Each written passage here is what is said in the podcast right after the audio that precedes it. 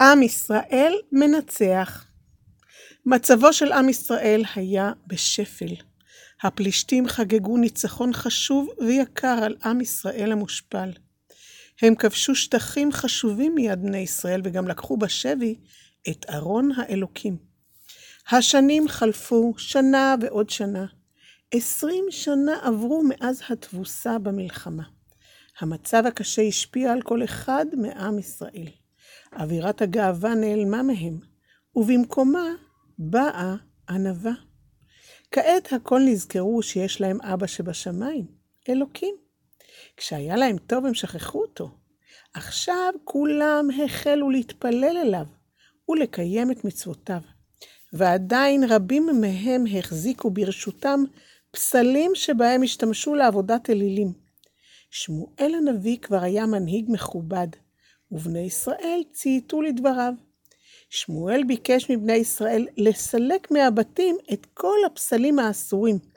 הוא אמר לבני ישראל, אם בכל לבבכם אתם, אתם שבים אל השם, הסירו את אלוקי הנכר מתוככם, והעשתרות, והכינו לבבכם אל השם, ועבדו לבדו, ויצל אתכם מיד פלישתים.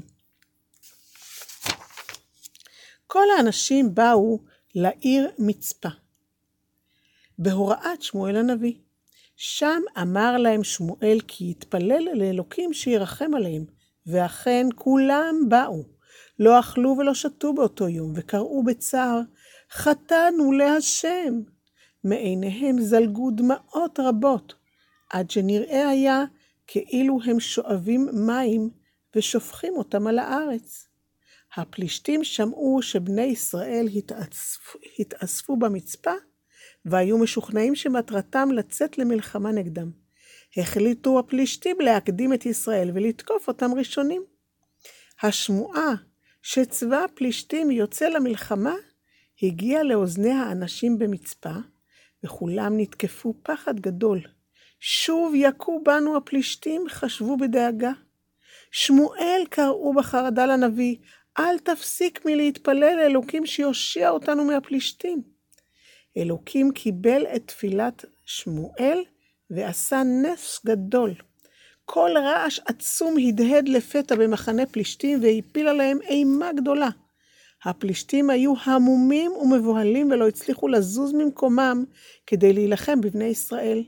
היהודים הסתערו עליהם בכוח רב והחלו לתקוף אותם. כאשר התעשתו הפלישתים, החלו לברוח בבהלה גדולה, בעוד בני ישראל רודפים אחריהם ומכים בהם בעוצמה. המרדף נמשך עד בית קר, ושם הוכו הפלישתים בידי בני ישראל והובסו לגמרי. סוף סוף הצליחו בני ישראל להכניע את האויב הפלישתי ולהשיג ניצחון יקר. עכשיו יהיה שקט לבני ישראל, והם לא יסבלו עוד מהפלישתים. שמואל הנביא רצה שאיש לא ישכח את הנס שעשה אלוקים. הוא לקח אבן גדולה והניח אותה בשטח שבין העיר מצפה ובין מקום ושמו שן. שמואל דיבר לפני כל העם ואמר, שמה של האבן הזאת יהיה אבן העזר, על שם העזרה שנתן לנו אלוקים, וכולם הנהנו בהסכמה. שמואל הנהיג את עם ישראל עוד שנים רבות.